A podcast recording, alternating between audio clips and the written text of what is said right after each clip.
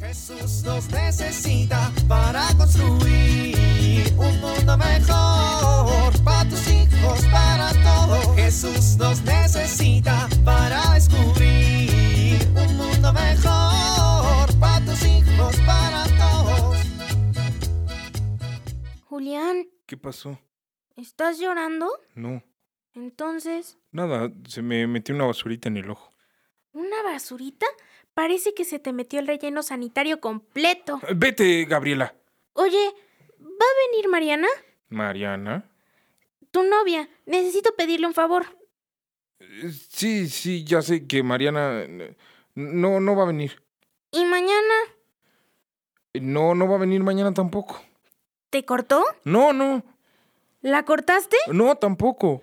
¿Se fue del país? ¿Su papá se dio cuenta que no limpias tu cuarto y le prohibió verte? ¿Se consiguió un novio más guapo? ¿Se va a ir de religiosa? ¿Se fue a una fiesta y no te invitó? ¿Se dio cuenta que te huelen los pies? Cállate, no me huelen los pies. ¿Se dio cuenta que te huelen los pies? A ver, no. Entonces terminaron. Nos dimos un break. Por eso, terminaron. No, Y estás triste porque la querías. ya no la quiero. Pero ella sí te quiere. No, ella ya no me quiere. A veces pienso que ya nadie me quiere. Pero Dios sí te quiere, Julián. Ay, ya vas a empezar. No, en serio. En el catecismo nos enseñaron a reconocer y experimentar el gran amor de Dios. Ay, Gaby. El amor que Dios nos tiene es un amor personal e incondicional y nos invita a responder con generosidad a ese amor y a conocerlo más día con día. Gabriela. Espera, espera, mira, te cuento. Dios es un Padre amoroso y con ese amor preparó la creación para que en ella habitáramos. Sí, pero... Cuando Dios creó al ser humano, lo hizo a su imagen y semejanza, porque Él tenía un plan de amor para cada uno de nosotros. Pero... El amor de Dios es el primero y es la última razón de la creación. Miren la ventana, hermano. La creación es un regalo bien bonito, y si nos damos cuenta que es un fruto del amor de Dios, es maravilloso. Bueno, ya, ¿me puedes dejar llorar en paz? Entonces si estás llorando. Sí. Mira, tengo una frase de la Biblia que me gusta. Gabriela. Es de Isaías. Ajá. Porque tú eres mucho a mis ojos. Yo doy a cambio tuyo mi vida humana. Por ti entregaría pueblos, porque te amo y eres importante para mí.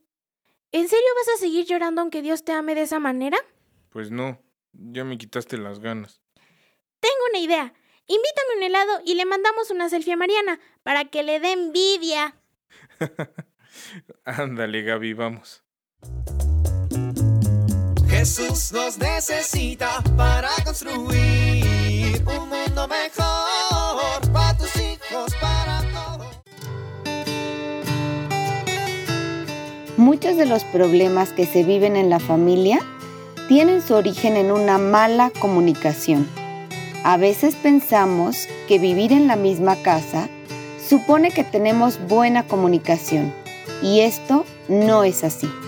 Hoy quiero compartir contigo algunos tips que te permitirán tener una comunicación positiva en familia. Es importante compartir gustos, aficiones y pasatiempos estar abierto al diálogo, hablar con serenidad y permitir que el otro se exprese. Esto ayudará a tener armonía familiar. Soy Pilar Velasco.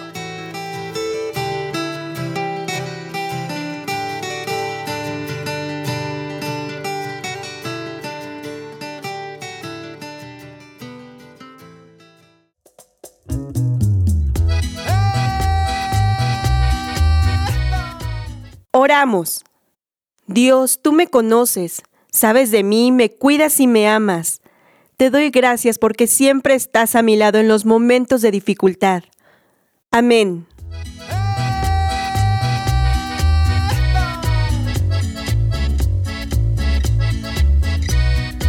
Jesús nos necesita para construir. Vivir en familia. ¿Alguna vez le has escrito una carta a Dios? Dile a tu familia que escriban una carta a Dios. Verás qué líneas más hermosas encontrarás. Sentirse amado en familia nos da seguridad. Comparte con tus amigos y familiares cómo es saberse amado como hijos de Dios Padre.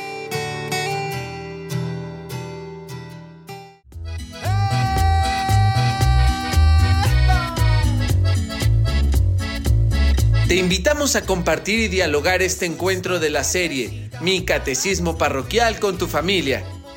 RCP es un programa de PPC México al servicio de las comunidades parroquiales. Hasta la próxima.